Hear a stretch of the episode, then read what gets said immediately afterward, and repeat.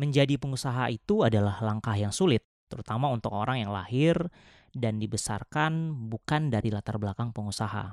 Kalau kita ngomongin statistik, di Indonesia itu hanya sekitar 3% populasi yang menjadi pengusaha. Padahal, kalau kita bermimpi Indonesia menjadi negara yang besar secara ekonomi, dibutuhkan setidaknya 10-12% orang dari total populasi Indonesia menjadi pengusaha. Pengusaha tentu bukan orang super. Dia butuh banyak pengondisian, beradaptasi, dan akhirnya bisa berkontribusi. Saya ingin belajar dengan teman-teman pebisnis, baik yang baru memulai, sedang menapaki usahanya, atau sudah menjadi korporasi, untuk tahu apa mindset mereka, bagaimana mereka menghadapi tantangan demi tantangan dalam berbisnis. Saya Ganda, and this is Founder Talks by Samandana.